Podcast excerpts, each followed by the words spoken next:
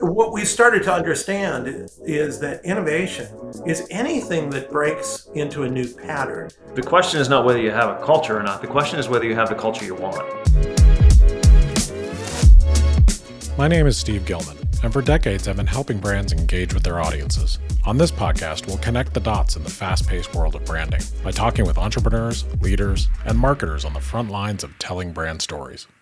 Today, my guests are Kelly O'Keefe and Matt Williams, two of the partners of the Brand Federation, a brand strategy firm in Richmond, Virginia. The Brand Federation is a team of former CEOs and CMOs, and over their careers, they've helped some of the world's most respected brands, including MIT, GM, Geico, Walmart, UPS, KitchenAid, Morgan Stanley, so many to mention. Kelly O'Keefe is the founding partner and CEO of the Brand Federation. He's a respected brand strategist known for his leadership in corporate brand strategy. He's also professor and chair of the Creative Brand Management Program at the VCU Brand Center. Matt Williams, prior to joining Brand Federation in 2019, was the CEO of the Martin Agency. Perhaps you've heard of it. One of the most creatively recognized advertising agencies in the world.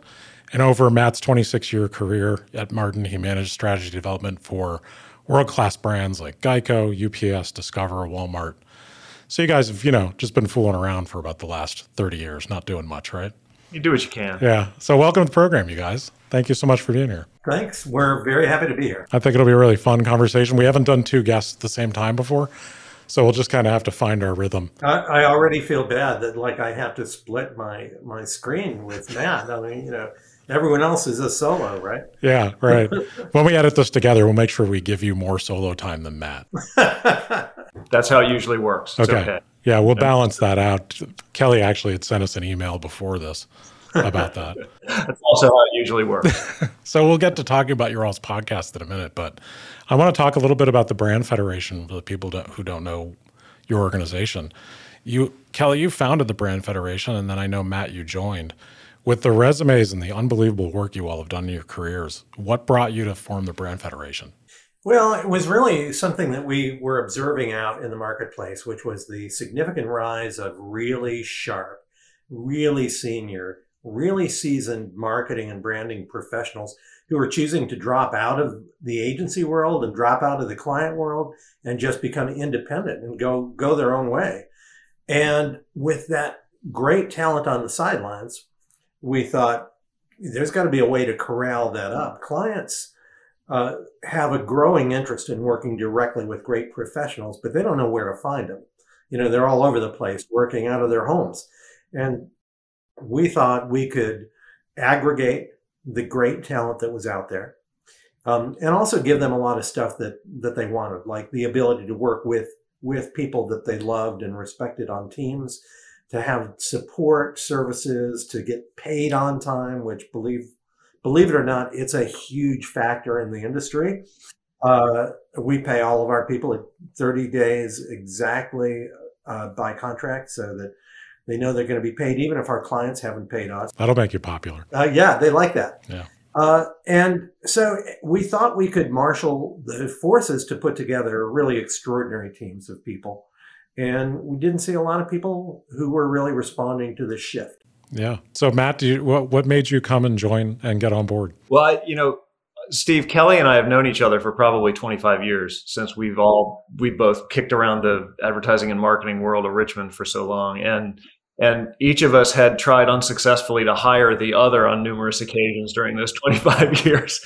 Um, and, and when I left Martin, he called me and he said, Hey, I've got an idea. I want to talk to you about it over lunch. And we went to lunch and he told me about his idea for the Brand Federation, which I thought was very cool and very interesting and timely. Um, and I decided, along with Kelly, to to come on to Brand Federation as one of the first consultants that he that he brought into a project. So we worked on a project together just to kind of test it out, and it went great. We loved it. We had fun, uh, and I came on as a partner right after. And that was about what Kelly two and a half years ago. Yeah, I think so. That's great. So you guys have been through the in the trenches together for years. So you get to use all that communication skills, you know, intercommunication skills between you guys and the friendship to really help clients too. Absolutely, it's it's been fun to be able to finally work together in the same business, uh, and we've really enjoyed it. So one of the things that I think is interesting that that you know you all don't lead with or bundle creative development with what you do, and I th- find that really fascinating because I think in my career, I've been doing this for about 27 years. I have certainly seen agencies make recommendations that were driven somewhat by the creative they really felt like they wanted to do. And you all unbundling that, do you feel like that gives you a little bit ability you have less stakeholders to please when you're when you're making these recommendations and working directly with CEOs and, and organizations? Yeah, uh, it, it, certainly does. I mean, it's it's super liberating if you have been in the agency business. It's not that we don't love creatives. In fact, we love more creatives than those who happen to work for us. And when you're a CEO of the agency world, and Matt and I both have been, your main job is to make sure that you're an economically viable business. So your job is really filling timesheets. That's the job. And if you've got work that calls for creative, an art director, for example, but the only art director you've got who doesn't already have full utilization is not really right for the work, you're going to use that individual anyway. Yeah. The way we set up Brand Federation, we can work with anyone we want, and and we do with you know firms in New York down to Miami, um, specialists in corporate identity design, um, agencies who are um, really good at a, a, more broad swath of advertising, specialists in direct marketing and digital. And it's just really nice to be able to look over the uh, field of candidates who could work on a given project and pick just the right one. Yeah. Matt, have you found that really freeing? Yeah, I have, and I think you hit on another big benefit of doing it the way we do it, uh, Steve, which is that that we can go into a project with a completely objective view on what we think the right strategy for that client happens to be, regardless of what kind of creative output it might result in. So, you know, it's a it's a it's a terribly kept secret in the agency world that our product in the agency world is a creative product. And and for better or worse you're going to have a certain perspective on the kind of creative you want to do as an agency. And you're going to want to have a certain kind of portfolio. And maybe it's really important that you win awards and maybe it's not. Who knows? But when strategy is viewed as simply an input into a certain creative perspective you you view strategy very differently. Now we because we don't have that connection with a specific creative perspective can view strategy in a much wider and more objective way. And that's that's liberating. That makes a lot of sense. I mean i would think that it is very liberating and from the point of view of the connections you all have and all the different agencies that you know whether they're large or small boutique or independent uh, you know copywriters or whatever the talent you need it, it seems to me that you know big agencies a lot of times even medium-sized agencies they have a certain certain industries and certain looks and feels that they fit with. And I'm sure it allows you guys to be like, okay, in this situation, this group of talent would probably work better for this particular product or situation. Always. Always we're looking at skill sets, we're looking at temperament, we're looking at past experience um, when we're thinking about who to work with on efforts. And um, so we're we're trying to match that that creative capability with the client that they're going to love. And that's also a good thing. It's a good thing for the creatives because, like, we're working right now with a financial services firm, a little bit on the conservative side, very uh, respected, been around for a long time. We don't want to just throw kind of a wild and crazy team at these folks because yeah. it wouldn't be appropriate to the way that the brand strategy has been developed. Um, it, it would almost certainly frustrate both the client and certainly the creative team. And and so when we work to matchmake ahead of time to really find the right fit, the relationships tend to be lasting and really positive, and everybody loves each other. It's it literally is sometimes like a giant love fest where the That's client saying this work is so good, and the agency say I love the client. Yeah. They also are entering into a situation because we've already done strategic work where that client knows who they are. They know what the story they want to tell is. They have the key storylines that they want to express. They know what the creative personality, the tone and feel is they want to capture. And we've gotten the entire leadership team and board of directors to agree on that approach, which means, as you know, that when the creatives hit it, it's not this indecisive client who can't quite figure out, do I like it or do I not like it? And so they get a really great project with a client who is very focused, has conviction about who they are. Yeah, it, it seems like Matt. I'm sure you really see this difference in all your years at the Martin Agency, and I love the Martin Agency. I'm a huge fan, but you know, there's sort of a, a amount of time you get to spend in planning the brand strategy, and you've got to get to the creative as an agency. You know, because those the, those wheels and those systems got to keep turning. And I think with the way you all are doing it, do you find that you guys guys get to take the time to really dig in with the client a little bit better and really get them all on board with the brand strategy before you're starting to work on creative? Yeah, we do. Um, and I'm, I'm with you, Steve, that you won't find a bigger fan of the Martin agency than me. Um, so I, uh, yeah, I, I, think we we sometimes maybe get some more time. I think it's less about more time than it is about, like Kelly said, a different kind of orientation of the mindset of the client. So when, when a client hires an agency like Martin, they're hiring that agency for a piece of creative output. You know, they've probably gone through a pitch, they've seen a bunch of spec work. Agencies have been, you know, they've banged their head against a wall for six weeks, eight weeks, doing about multiple presentations. So they're buying the output. The output they're buying with Brand Federation is a piece of strategic thinking that then often translates into um, a client coming in and saying, gee, Kelly, I love this strategy. I totally understand it. My board has bought off on it.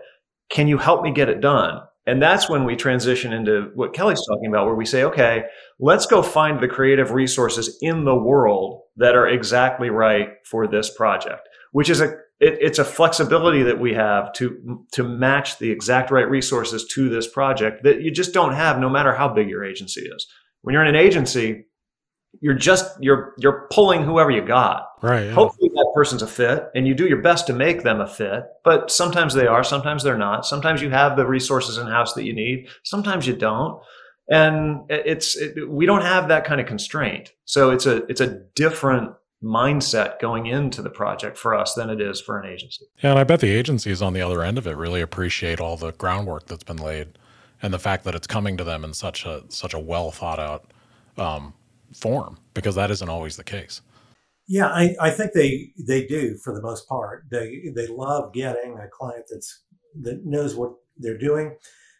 And I would also say they love seeing how the creative work, the storytelling connects to the other parts of how we build a brand. Because to Matt's point, we're not just focused on the creative product. That's not the first answer. In fact, we have a number of clients where we're working with them on realigning their customer service. And we're working not with the chief marketing officer, but the chief operating officer. We're working to realign their incentives and rewards and recognitions for how they treat their people, how they attract the best and brightest, how they retain their best and brightest, which is more important now than ever with this great exit that we're seeing over the globe. Um, we're working with uh, HR, their uh, product development on new products and services. We're looking at how their retail locations look and feel. So, so all of those things are intertwined because, of course, if you think about a brand, how we experience a brand is defined not just by their words, but by their deeds. We spend as much time on the deeds as we do on the words. They're not just telling a story that doesn't fit with the realities of this brand. It's connected up to everything else the brand is doing. Yeah, that's great to hear because, you know, there's a lot of brands that just want to jump to the creative and get into that part of it. And it's only a portion of the brand experience you know sometimes a very small portion. Yeah and it's it's a diminishing portion yeah. in a lot of ways. And and it used to frustrate the heck out of me as an agency person where we have thinking about how this brand goes to market and how it comes to life inside like kelly's talking about. And you'd, you'd often get the, the kind of dismissive little pat on the head conversation says oh that's a nice thought but you're the agency so go make the tv commercials please. And man it was frustrating. Nobody looks at us that way. Everybody looks at us with the broadest possible marketing lens. And, and when they hire Brand Federation, they know that they're hiring people who are going to help them leverage marketing thinking and strategy thinking in every possible every possible venue. And that's fun. Yeah, that is really fun. And I think anyone in the agency business or at, at whatever level, whether you're with national brands or regional brands, there's so many times if you're doing insights and you're working on messaging and you're supposedly working on creative, there's all these other things that need to be fixed or the creative's not going to work. Right. So, you know, you go out and say you're XYZ to the world and then the customer experiences it differently, the marketing was essentially worthless. Yeah, absolutely. Whereas if you do it the other way around, even if the marketing's great, even if you don't have marketing, I mean, it, it's incredible how many brands that we know as everyday brands that we can't think of when we've ever seen an ad for them. You know, we see people walk around with a Carhartt jacket, and there is something to that brand. I mean, it's it's got it going on. But I swear I've never seen any marketing from that company ever. Yeti, the company that makes coolers, and now seemingly everything else that can be made. Um, I've never seen an ad for those guys.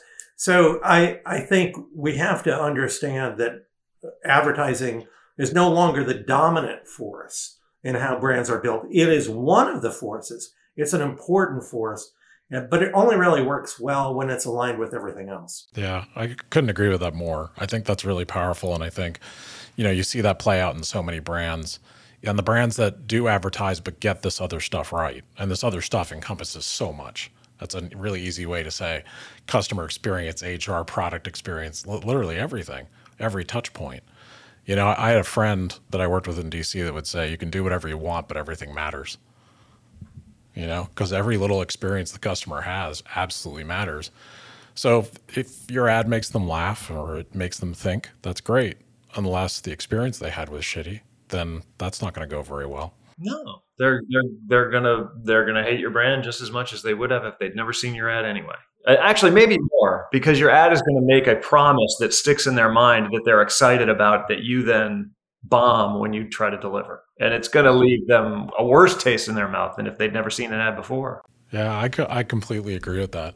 So Kelly, I was I was you know I watched your all's you all have a, a podcast called Beer and Brands thank you for watching it. Oh, and absolutely. Thank you to the other 12 people.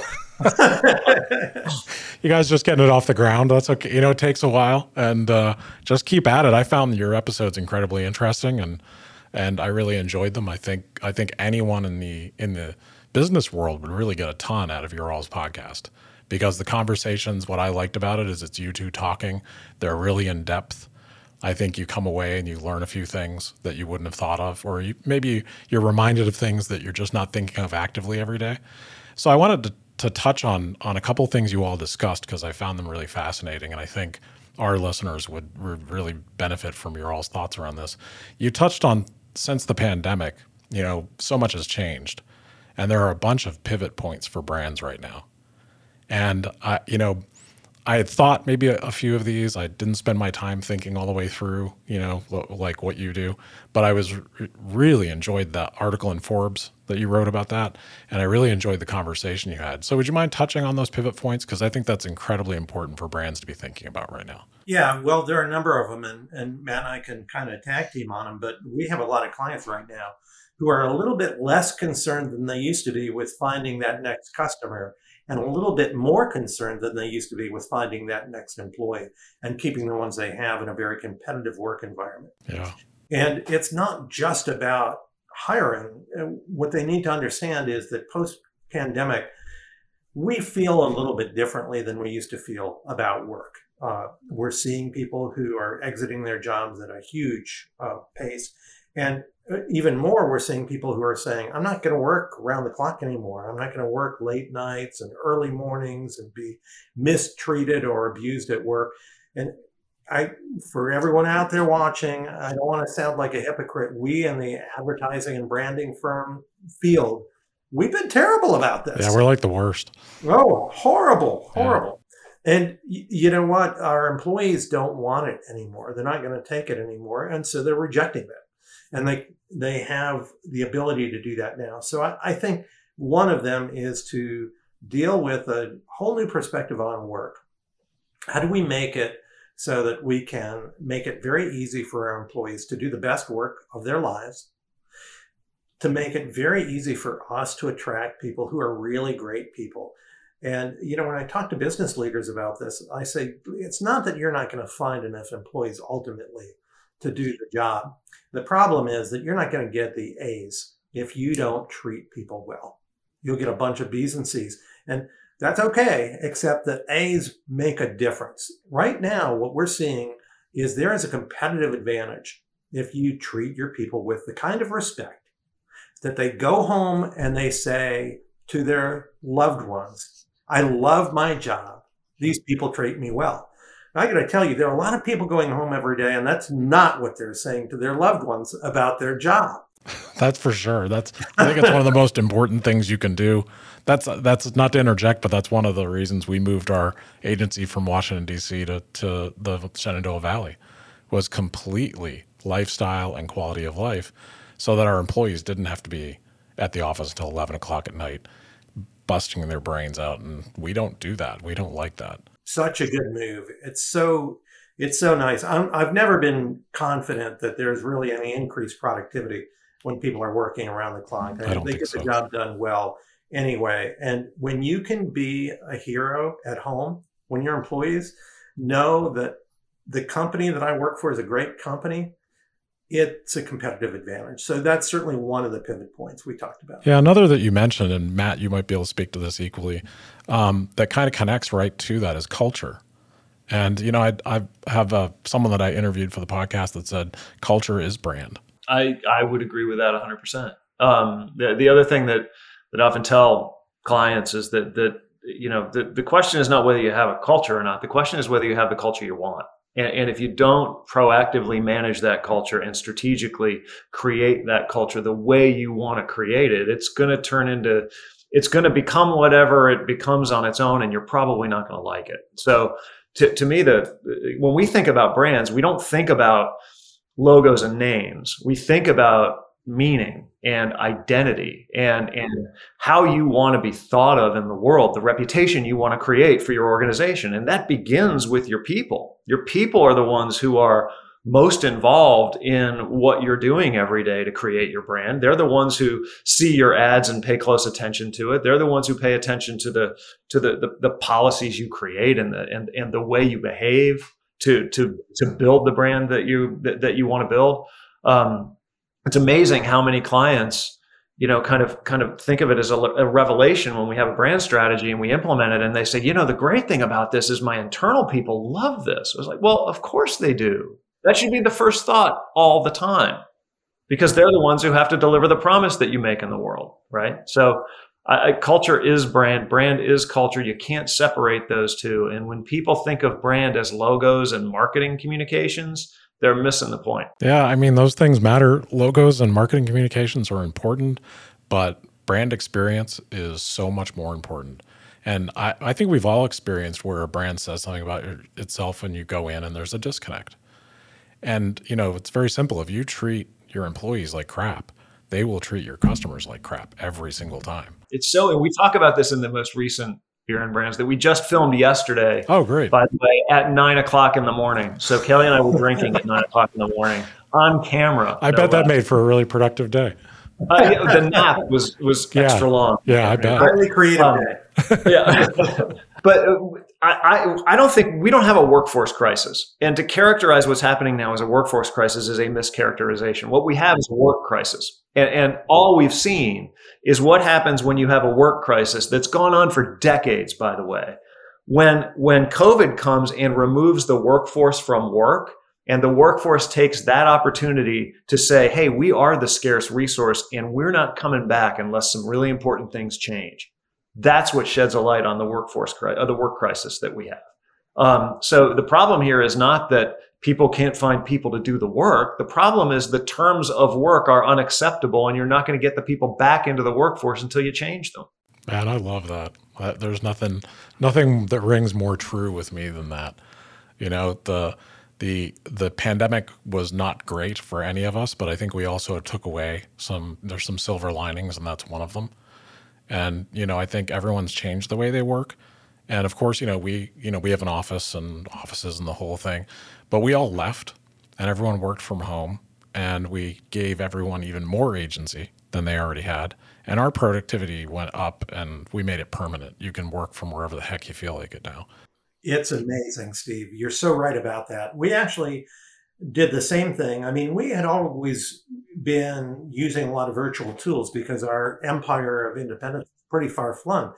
But it's gone to a new level um, since the pandemic. For example, one of our partners, Ryan Chandler Dovis, who's an outstanding star for us said, Hey, my family and I would like to move to Mexico. Yeah. Um, and I'm like, Really? Because, you know, there's a lot of people trying to get the other way. Right. right. But she actually has gone to a, an extraordinary part of Baja California. And it's now we're all in envy of her. And I, I said, fine, go. Stay working for us. We have a Mexico office now. Great. It doesn't matter. She's just as productive as ever. We're seeing that productivity everywhere. We're also seeing that we don't have to hop on an early morning flight to go to Minneapolis for a half hour meeting where we blow a day and a half uh, because we can just jump on Zoom and we can get that meeting done. There are times when face to face meetings are important and we still do those. But but for most of our check-ins, we don't, and it's more efficient for everyone on every end of the spectrum. It's one of those things I think that we've seen as important pivot points. Another one is innovation. And innovation may not feel like a pivot point because haven't we been talking about innovation for like certainly since the 80s and 90s? Yeah, right. Innovation has actually taken a really interesting and beautiful new form now. I, I think we used to think of innovation as as the coolest new tech objects or items that engineering could cook up. And and so people love things like, you know, Amazon is going to have drones flying you your packages, which is just insane. It's yeah. insane. I don't want to live in that world. Yeah. I, I see how many packages come in my neighborhood around the holidays. I don't want that either. I just don't want those things whizzing all over the place. You know, Jesus Christ. You're ducking them trying to get to the house. uh, what we started to understand is that innovation is anything that breaks into a new pattern. And actually, corporations aren't that good at that. Um, and a new pattern can provide a simple innovation that is based on a true insight about what consumers want and need. So, an example of a great innovation at Amazon was the one click ordering button, which now that we all love, right? We're addicted to that thing. Um, and yet, that's not the kind of thing you see on the cover of Time magazine and an article about cool new tech, cool yeah. new innovation. Innovation, I think, in a post COVID world is a lot more organic and it's more about changing the way people do things than just about changing technology.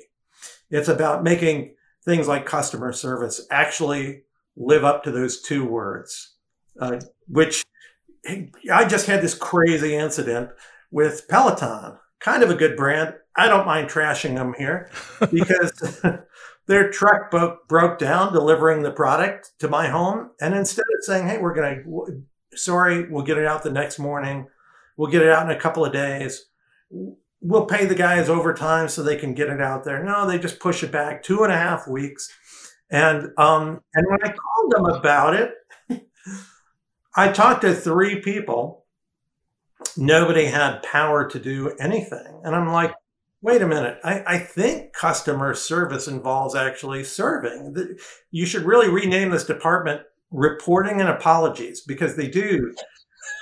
They are good at apologies at Peloton. I mean, they're good at it. Everyone I talked to was like, we are so sorry we've inconvenienced you. We wish there was something we could do. And I'm like, how about ship me my bike. Yeah. How about that? How about actually doing something? How about being better at solving problems and not as good at apologizing? That would be good. That would be do that a lot. service. But not to pick on Peloton too much, although I did enjoy that. I think we see in corporate America that we've established patterns that are not necessarily consumer friendly. They're not necessarily employee friendly. And we are stuck in those ruts. Yep innovation in a post COVID world means breaking out of those ruts and really rethinking can't we really do a better job at, at making people's lives a little bit better? And if we do, we're going to be a stronger brand. That's really interesting. And I think that comes down to employees too. That's part of the innovation going on when you're starting to starting to treat people better and you're treating your employees better. Maybe they're not in a department that they just apologize and track how angry someone is every day. Yeah, yeah, interestingly, we have worked with companies on improving their customer service and empowering customer service. And not only does customer ret- retention go up. Employee retention in the department goes up. Yeah, because really, of course. it's not that much fun apologizing all day long. Although I got to say, they have found people who seem to love it at yeah. Peloton. God, it's got to be the most stressful job in the world. Yeah, can you imagine? Apologizing to pissed off people all day doesn't sound like a great job. Especially when you're powerless to do anything. Yeah, exactly. The the innovation idea is a really interesting one in terms of pivot points because I, I, I think it it highlights the fact that we're living in a time now where where innovation is almost the sole remaining source of competitive advantage, right? It's not access to natural resources. It's certainly not access to information. Anything we want to know is accessible just with a couple of keystrokes, right? Capital's moving faster than it's ever moved. So what you need to be is somebody who's able to harness all those more easily accessible assets in a way that nobody has ever harnessed them before. And that simply comes down to the ability to be innovative and creative in the way you do it. There, when, when I when I talk to clients and, and students, when I teach at William and Mary, uh, every one of my classes starts with the first slide, which is a quote from a, a eight, 19th century German philosopher named Arthur Schopenhauer, who said, Ours is not to know that which no one else knows. It's to see what no one else has seen in that which everyone knows. And, and that's that's the job of business right now. That's great. That's really great. That reminds me of something that you all talked about. I'm going to skip between pivot points in your your episode around sustainability and branding. Um, there's something Matt that you said, and you guys were talking back and forth, and it just it just stuck with me about how when brands take a stand for what they believe in, that everyone used to look at that as a big risk, and now it really is the conversations in boardrooms have changed because of what some brands have done and not seen everybody just hit the door. So it kind of comes, you know, it's sort of a combination of how do you innovate and treat your employees and your customers, but also I think it's a little bit of an innovation in how brands are starting to say, no, this is who we are. Yeah, I don't think brands can brands can't do the thing they've always tried to do which is to engage in the world in a way that that that turns them into magnetic forces for customers that they want. Right? They've, that's always been the job of a brand. The, the environment in which they engage has completely changed. And engagement used to mean, hey, we're going to steer clear of any kind of controversy, any kind of any kind of opportunity to make a stand because that's polarizing. We don't want to polarize anybody. The the world has flipped to a point where any brand who's scared to to take that stand and scared to risk the polarization, people are just going to write off as a, as a spineless, meaningless, massive jelly, right? So now the question people ask is not just what do you sell and does it work and what's it going to do for me? They're going to ask, what are you about? What do you stand for? And where do you come down on these issues that are important to me? And I want to know that before I shell out my money for that thing. And we never really asked that 25 years ago. In fact, if if we if we if we ventured into that area, the board pushed us out of the room. No way we're doing that. Now you have to. And activating around that is really important. It isn't just about marketing, right? No, it, marketing is just a piece of it. I mean, it, it's about living your beliefs, obviously internally. You can't just put on a cause for a show and expect it to work out. State Street Advisors did that. Yeah people try it. Yeah, they built this awesome statue of Fearless Girl uh, who they put in front of the bull on Wall Street. It was a great message that really attacked those companies who treat the women in their company worse than they treat the men. Unfortunately, State Street Advisors was found to pay the women in their firm less than the, they were paying men for the same job. So it blew up in their face. Yeah. So it does have to be honest. You actually have to look and say, Am I living by these beliefs? Uh, but then if you are, feel free to share them. It doesn't matter if they align with everyone else. We still admire those organizations that have conviction about who they are. Steve Jobs, not always the nicest guy, uh, but he built the most valuable company on earth, $2.4 trillion in worth right now, company on earth based on doing what he thought was important and, and what many other people didn't think was important. Yeah. And do you all you all talked about a few examples of brands that have done a really good job of embracing that and really lived sustainable branding. Uh, is there anybody that you sort of call out that you think is a great example for people to when they're trying to wrap their heads around this? Uh, you know, Patagonia does it consistently well all the time, um, and and not just in big big flower, flowery promotions, which they do very well, but even when they respond to topical things, things that happen in the world, they're going to come out and they're going to say, "Hey, we're for this," or "We're not for that." So no, we're not doing that, and I, I, think you know they've they've done a great job. I think Nike has put their money where their mouth is. They've stood behind athletes, regardless of their opinions, and been willing to take the risks necessary to make unpopular statements. It hasn't hurt their value. No, it hasn't. And I think you know, ten, like you said, ten years ago, fifteen years ago, um, certainly twenty, Nike would have been afraid to do that. Yes, I think that's right. You know, so that's a big change in in the industry. Period. I think that's a big change in business, and you're seeing some people try to whitewash their way through it, and other people really truly embracing that. But it, it you know, the thing that I kept thinking because I I watched both your episodes almost back to back, and I kept thinking how much that that practice connects with innovation and the, some of the pivot points. You can't you can't direct your efforts in terms of innovation until you understand what you stand for and what you care about. Otherwise, you're going to kind of be all over the place and you're going to be taking cues from from people you shouldn't take cues from. And and and you need to have your own kind of north star that you can follow. And once you have that you can build innovation and, and experiences and brand expressions whatever form they take. You can build it around that set of principles. If you don't have that you're rudderless. You have to start there. That, that's the first conversation steve that we always have with clients. It's not about, you know, whether you like blue or green. It's about what you mean, what you stand for, what's true and authentic about your organization. When we when we uncover that, then we can articulate it in an interesting and energetic way and you can use that articulation to build everything you do around and and that that amplifies and strengthens that principle but without that you got nothing to build on yeah and you're just following the latest fad or trying to jump on a bandwagon here or there yeah. Yeah. When marketers do it wrong, the first question they ask themselves is, what audience do I want to attract and what do they want? So I'm going to go out and I'm going to do a whole bunch of research with all these target audiences that I want to bring into my brand, right? Because I've identified there's big growth here. I want to go get it. What do they want? I'm going to bring it back into my company. I'm going to try to be that. It never, ever, ever, ever works because it's not true. What you ought to do is start with who you are and say, what am I and what makes me special? And why do my customers give me their hard earned money for what I do when there are other competitive options that they could have taken? What is it that they know about me? And how do I go find people in the world who want that, but just don't know that that's who I am? That's who I need to go after. You can't do that unless you start inside.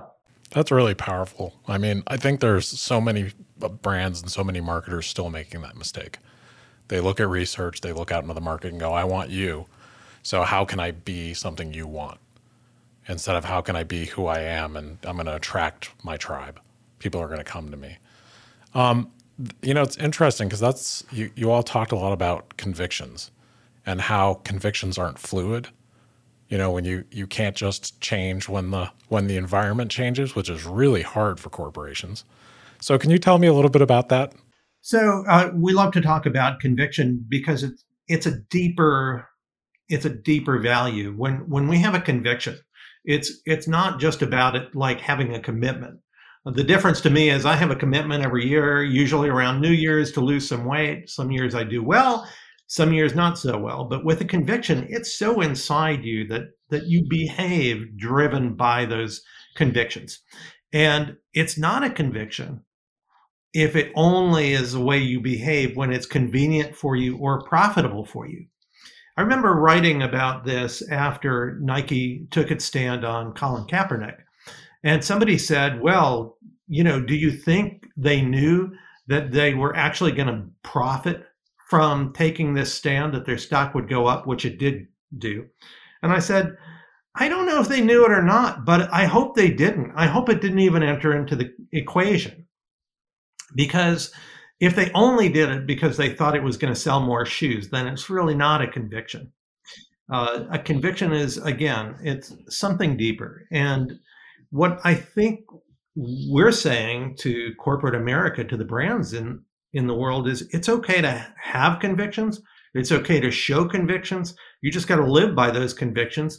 And what will happen is, to use a term you just used, Steve, that your tribe will find you. Uh, there's a moment in time when we all kind of connect with a group of people and we feel like, oh, I found my people. I remember I grew up in in the Detroit area, and when I first went to design school in New York, I went to to visit the design school that I was applying to, and I thought, oh my God, I've found my people. Everyone here is like me. I'm an oddball back at home, but here we're all oddballs together.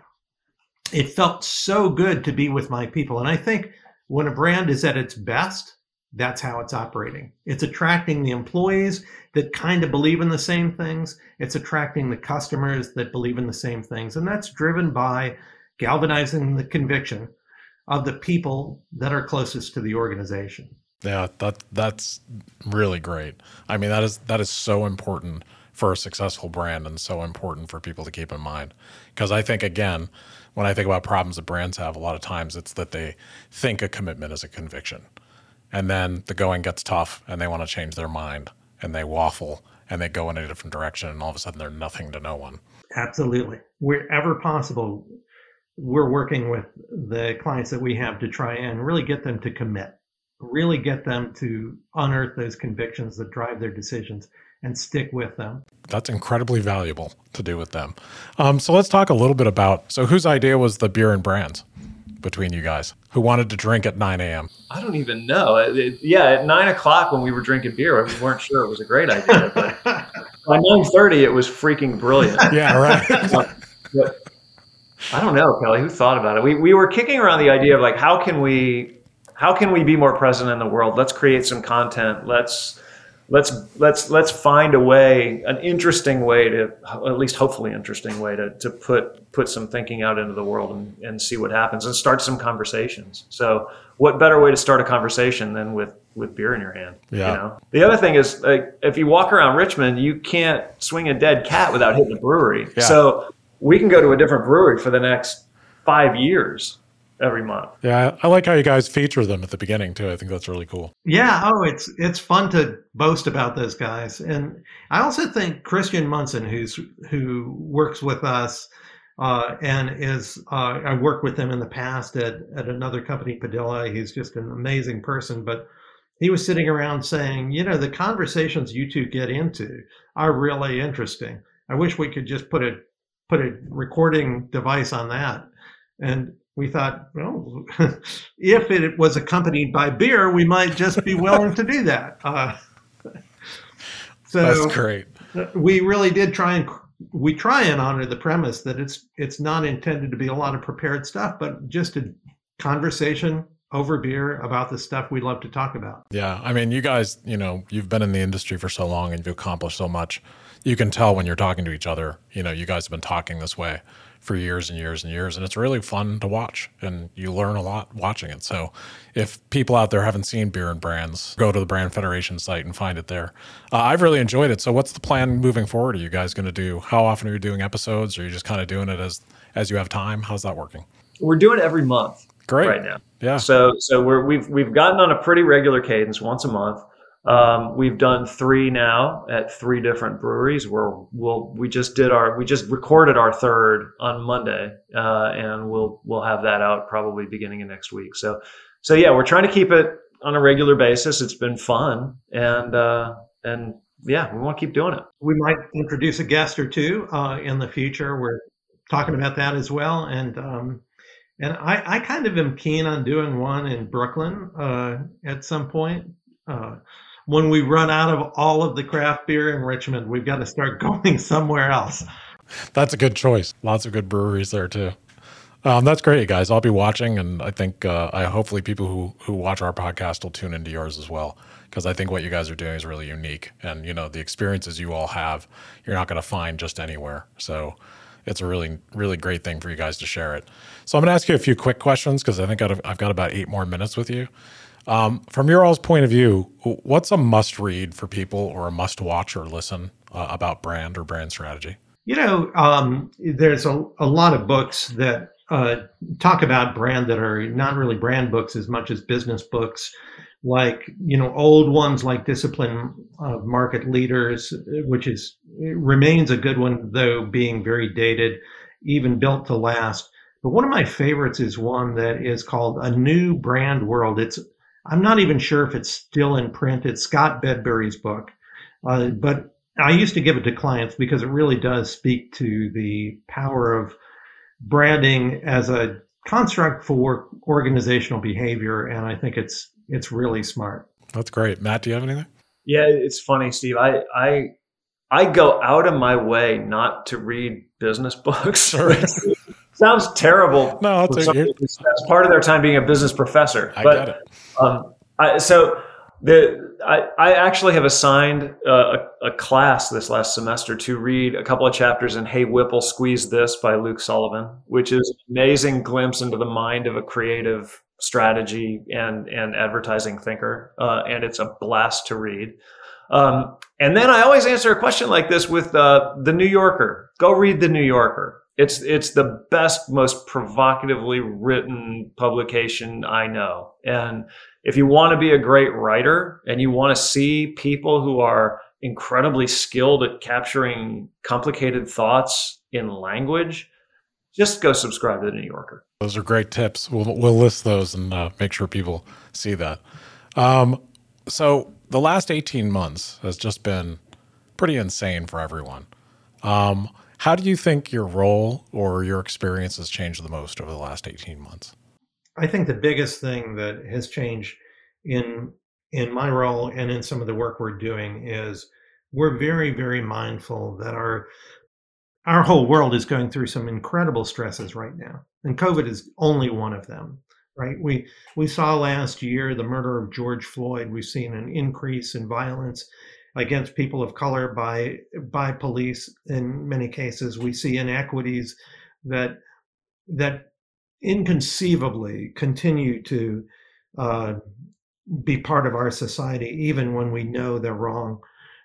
We're seeing a climate crisis that is is very very problematic i mean you know it's it's definitely code red for the earth and i think what we believe is that we have a responsibility we do the clients we work with do all of us do to try and channel the things that help us make money um, you know, the work that we do to also solving some of these vexing societal problems or at least contributing to it now, in our world, we are communicators by nature. And so that I probably scientifically cannot solve climate crisis. I'm going to go sure. right out on a limb and say that's You're not, not within guy. my skill sets.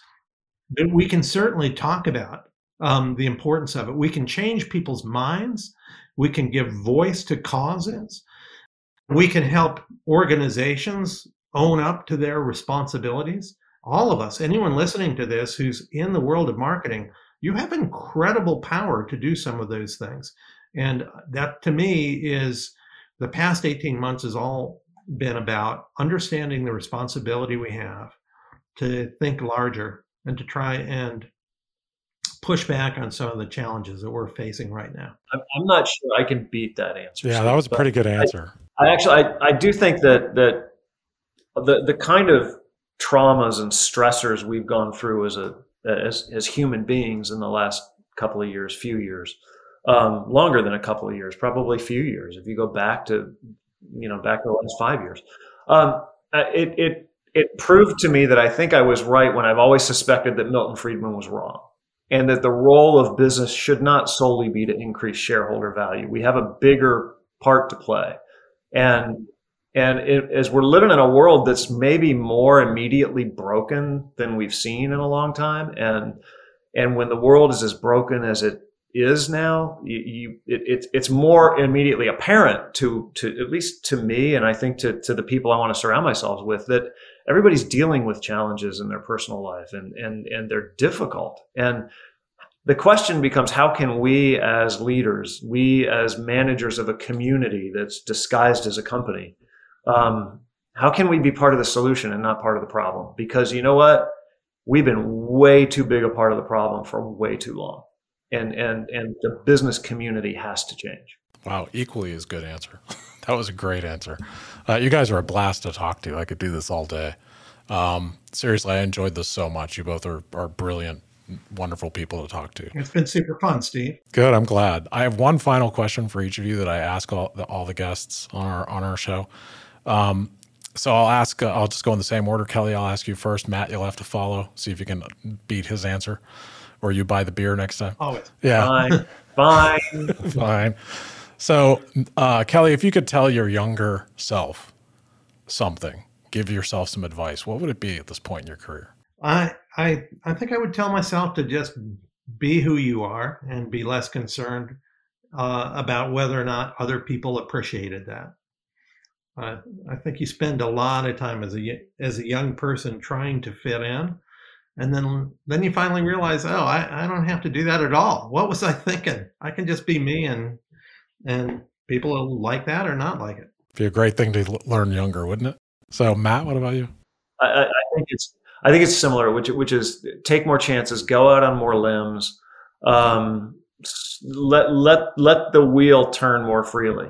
Um, I think I'm I'm a little bit cautious by nature, um, and sometimes that serves you well, but oftentimes it doesn't. It keeps you from having experiences that you would have loved. It keeps you from contributing to things that you could have contributed more to if you had just taken more chances.